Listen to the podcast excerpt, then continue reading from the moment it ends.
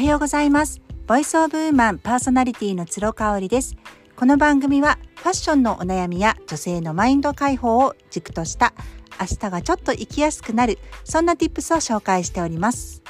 はい週が明けまして8月ももうそろそろ終わりですね。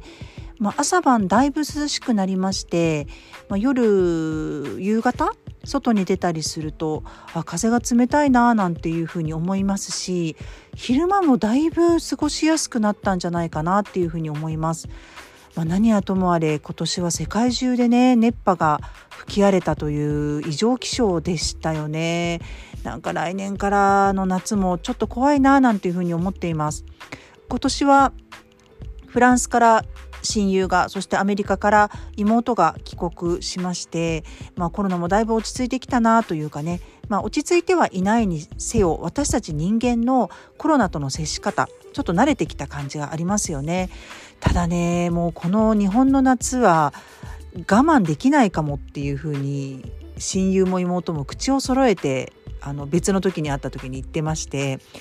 もうこの時期にねあのこんな暑い湿気の多い日本の夏を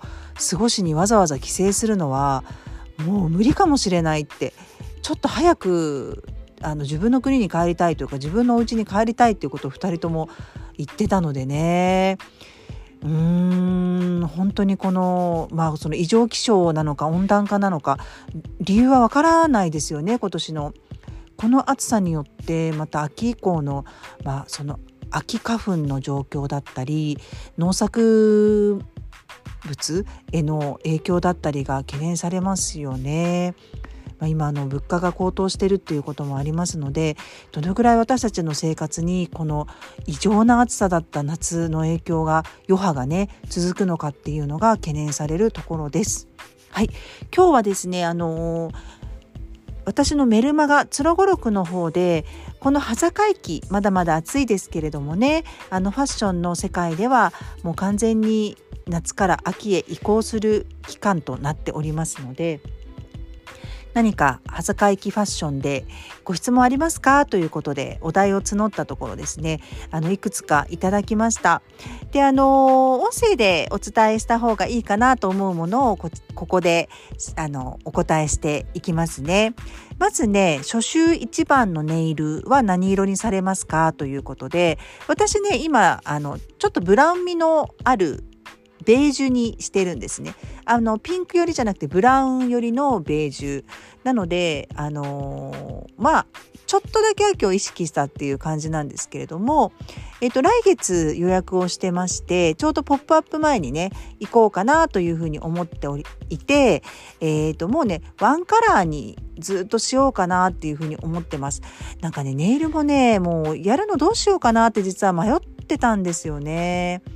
まあ、理由がいくつかありまして、えーと、まずはそのあんまりゴテゴテアートをするっていうのがね私の、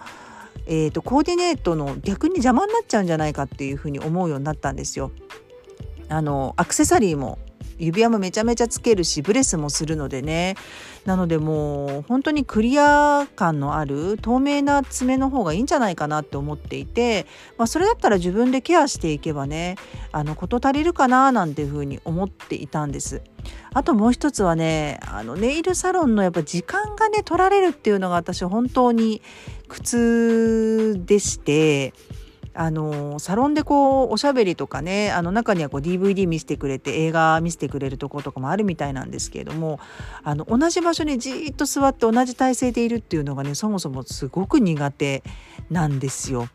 でまあワンカラーにしたところでですねオフまで入れるとやっぱ2時間近くかかっちゃうんでねなんかねそれがねもうあの回を追うごとにちょっと苦痛になってきちゃってるっていうのは正直あったりします。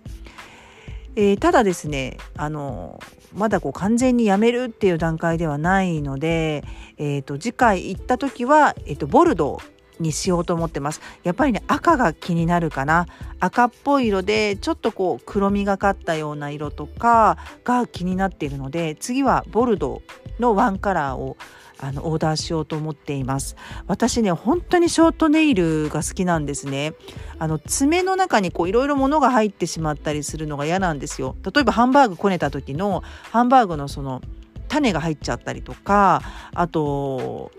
ねなんか化粧品がちょっと入っちゃったりとかあのするのでねそういうのがねすごく嫌なのとパソコンをね爪が伸びてくるとカチカチ音がするじゃないですか爪が当たっちゃってそれがねものすごく、ね、嫌なんですね。パソコンが打ちにくいっていうのもあったりあの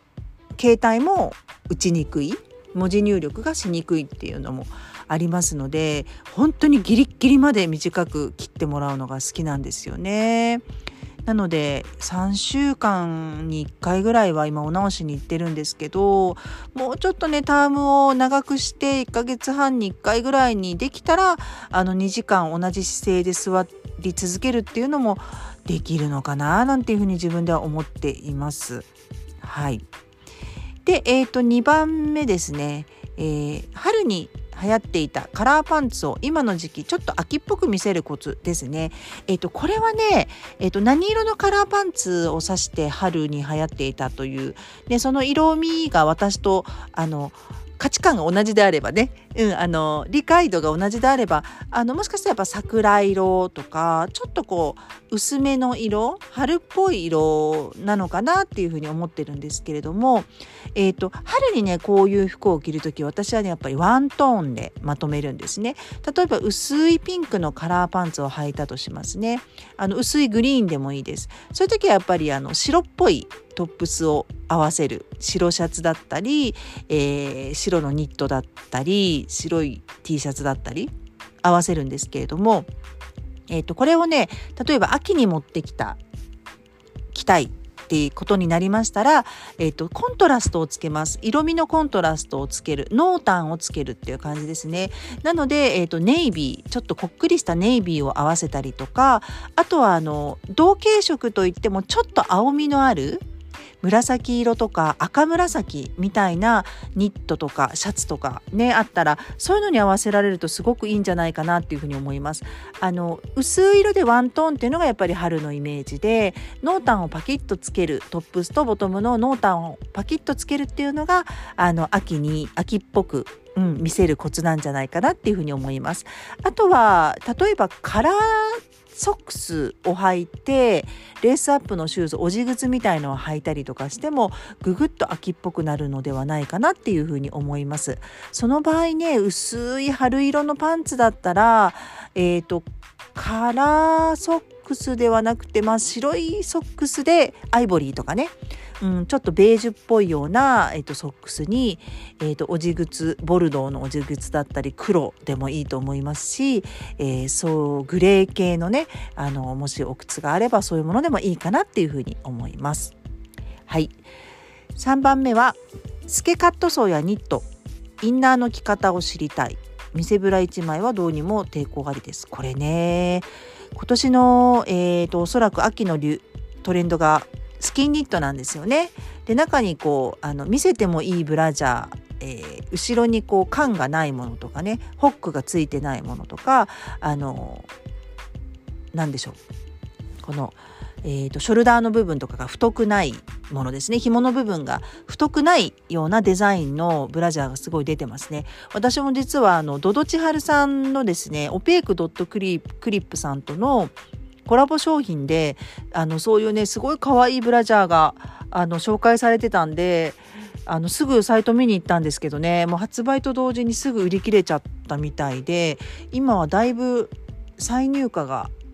秋深い感じの時期になっていたと思うんでね。ちょっと諦めましたけれどもあのおっしゃる通り私もあのそれ1枚透かしてねスキンニットにそれだけ透けさせて着るっていうのはやっぱりちょっとどうにもこうにも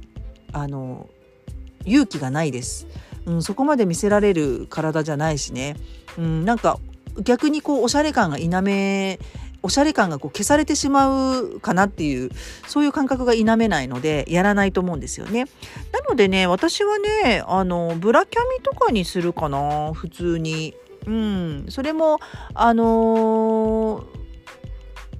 色色は黒